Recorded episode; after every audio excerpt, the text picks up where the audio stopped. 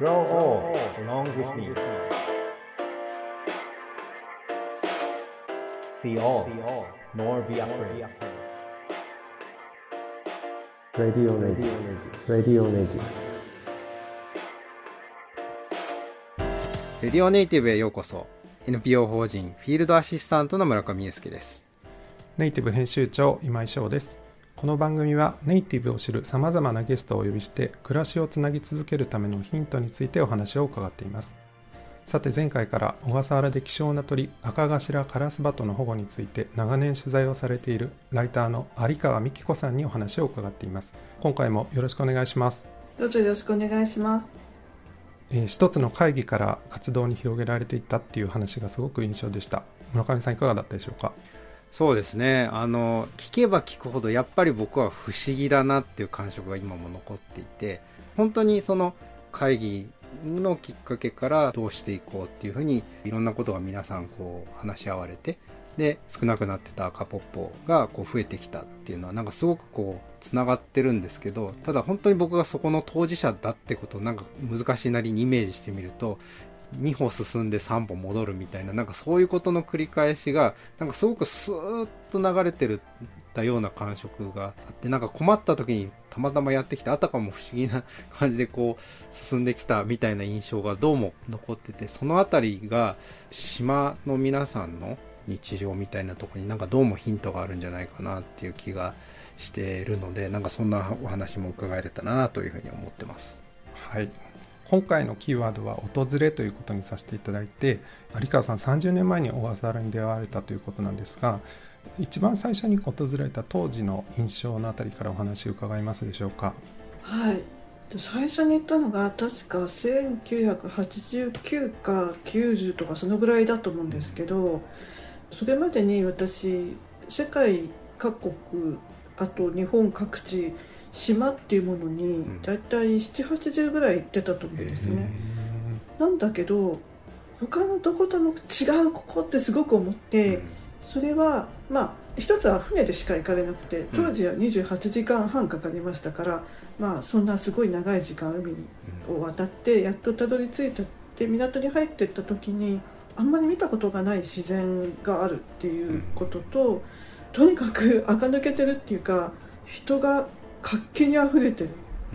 日本の離島って472とか、まあ、結構たくさんあるんですけど、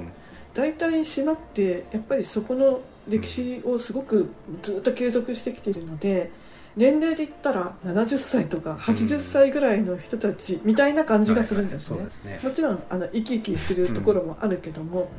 小笠原は本当に島全体が青年、もう30代ぐらいの若い島っていう感じがして、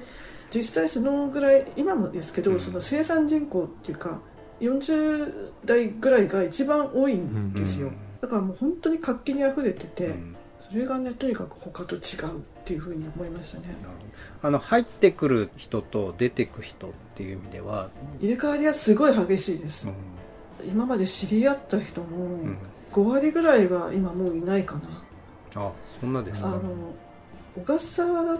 に住むために移住するっていうより、旅の途中に小笠原に寄ったみたいな人が結構多いんですね。で、何年かいてまた次の旅に出るじゃないけど、ここで自分の歴史をずっとつなげていこうっていうよりは、すごく島と気があって、でちょっと住んでみようみたいな感じで、でそのままずっと定着する人もいますけど、また次の場所に行くっていう人も多かったり、あとはまあ人口の中の割合で先生とか公務員が多いので、そうすると大体2年とか3年でまあ変わっていくっていうのもあって、入れ替わりはとても激しいです。なるほど。聞けば聞くほどやっぱりすごく不思議な、島だなというふうに僕も感じましたね。今は移動手段っていうのは船以外にも増えたんですか？いや、船だけで、一番最初の船は48時間だったかな、その次の小笠原丸っていう船になってからが1台目が28時間半、でその次の船が25時間だったかな、で今の小笠原丸3台目は24時間で行けるようになりました。どうですか、どっちが良かったいいですか？もうちょっと長くてもいいなっていうのと、やっぱり早い方がいいなとかどうなんでしょう？まあ、28時間半と24時間はあんまり、まあ、着くのは早くなってその1日が長く疲れるのはあったんですけど、一番この重要なのは一晩海を越えていくっていうのが他ないので、日本の中で、朝6時とかそのくらいに目が覚めてデッキに出ますよね。そうすると360度何もないんですよ。島も影も何もなくて、そういう場所って多分日本ではあんまりないと思うんですよね。あの爽快感でもう昨日までの自分がリセットされるっていうか、あ、もうこれから小笠原に入るんだっていう気持ちにすごいなる。それがすごい小笠原に行く一番のいいところっていうか。なるほど、日本の離島と比べて随分印象が違うんだなっていうのをお話を聞いてて思いました。後半もよろしくお願いいたします。The best is yet to be, the last of life, for which the first was made.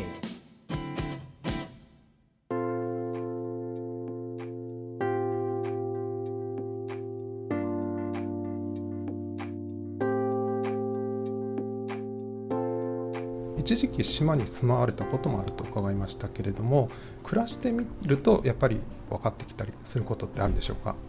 そうですね、私は人口が少ない方の母島に住んでたんですね。当時450人ぐらいだったと思うんですけど、こっちとの一番の違いは全員と必ず挨拶するっていうことですかね。だから横浜に帰ってきた時にすごい横断歩道とか向こうから人がわーって来て、誰も知らない人だっていうことにすごいびっくりして母島ではすれ違う人全員顔見知りなので、嫌いだろうが嫌なやつだと思っていようがとりあえず挨拶はするんですね。あとお店が3軒しかない、農協と漁協とあと個人商店が1軒あるんですけど、だから品揃えとか父島に比べると母島はより少なくてなんですけど、何かがどうしても欲しい時ってどっかから出てくるんですよ。その持ってる人が貸してくれるっていうだから本当に足りないものはないんですね。それも驚きでした。行政のサービスとかなんかそういうものも含めてですか？本当に何でも。ああ、そういうレベルではやっぱり、はい、まあ、こっちと比べてしまうとないものはたくさんありますけど、はい、なんていうのかな、逆に一番驚いたのが、私一回住んでる時にこっちに用事があって出てきた時があったんですよ、横浜に。でまた7日とか8日して帰ってきた夜に郵便物が届けられたんですけど、その前に実は届いてるやつだったのに、あれこれって戸口とかに置いてなくて今届けてくれたんだって言ったら、その配達の人があ、いらっしゃらないの分かってたんでみたいに言ってなんかこれ僕の個人的な経験からで申し訳ないんですけど、閉鎖空間っていうところに例えば南極とか長い時間こう住んでる時にやっぱり壁になってくるのって、これがないあれがないっていう、そのないに気づくっていうことがすごくストレスなんですよね。でどうとでもいいものが一回ないってものに気づいちゃうと、例えば醤油がなかったとか七味がなかったみたいな、そういうのでもいいんですけど、結局次に補給来るまで絶対埋められないものじゃないですか。七味なくたって別に大丈夫なんですけど、ないこと気づいてると、あ、今日も七味ないのかってそこが蓄積してっちゃうっていうのがまあ、人間関係も含めてなんですけど、七味だけじゃなくて内の蓄積っていうのがすごくストレスだなと思ったんですけど、今有川さんのお話を伺ってる限りは探せばないものいっぱいあると思うんですよ、それは当然だけど、そのないものに気づいてないっていうところと、ないものがどっか出てくるって安心感っていうところがさらっとおっしゃったんですけど、いやすごいことだなっていうふうに思ったんですけど。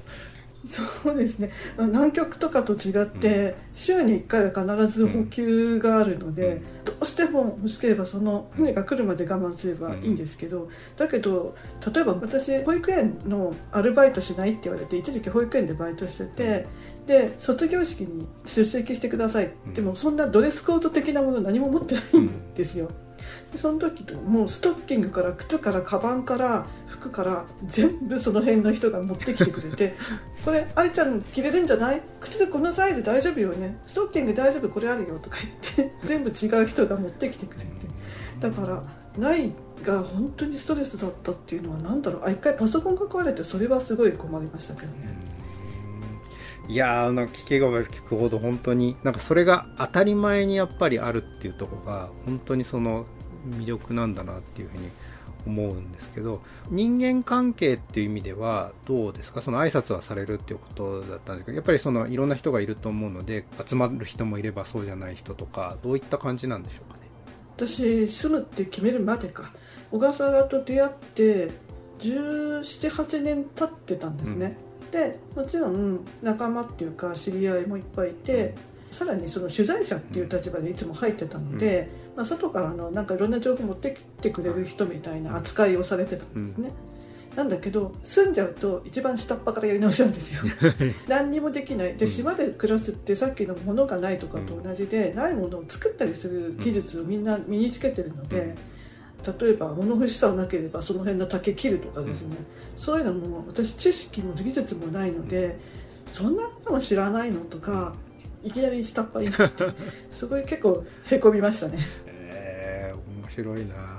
今のってこうなんか価値の交換みたいなものだと思うんですよね。その今まで有川さんが持ってきてくれたその情報っていうところから、今度はその島の中で生活者になった時に、実際そのやらなきゃいけないこと、起きる出来事にこう、そこで何がこうできるの、できないの、持ってないのみたいなところの話なのかなっていうふうに思って、なんかまた勝手に僕の話なんですけど、昭和基地の後半になってくると、たまたま持ってった個人的な缶コーヒーの価値が爆上がりするみたいなとかなんかそんな話とちょっと似てるなみたいにちょっと思ったりもしましたね。一応私はその取材っていうか、文章小笠原のことを書くときに自信持って丸って最後の句読点打てなかったことがいくつかあったんですよ。でやっぱこれは四季を通して暮らしてみないとダメだなと思って、最初から1年って決めて移住したんですけど、一応住民票にでも移してなんですけど、その態度をまた気に入らない人っていうのが結構いて、いずれ帰るんでしょみたいな最初から表明してるわけですから、なんか相手にしない人とかもいましたけど、父島の方の NPO の人たちは取材対象者でもありつつ、時には慰めてくれてとか、そういう感じで助けてもらいました。なるほど、ありがとうございます。ちょっと話戻っちゃうんですけど、その1週間に1便っていうその補給の頻度っていうのはどんな実感でした？それはもうそうでしかないので、もうそれならでしかないですね。あと1年に1回そのドックって言って船が修理するんですよ。でその時は1ヶ月間来ないんです。でその時とかはさすがに今日の店の品がなくなったら次もうないんだって思うと、やっぱりみんなわーって買いますけど、住んでる人は分かってるので、ドック入りの前から着実に備蓄したいとかですねそういうものだって思って生きてる感じですね。いや、小笠原の暮らしのお話はなかなか聞ける機会がないので、非常に貴重なお話ありがとうございましたそれではレディオネイティブ、今回はこの辺で失礼したいと思います、有川さんどうもありがとうございました。レディオネイティブ、お相手は村上祐介と編集長の今井翔でした。 The best is yet to be。 バイバイ。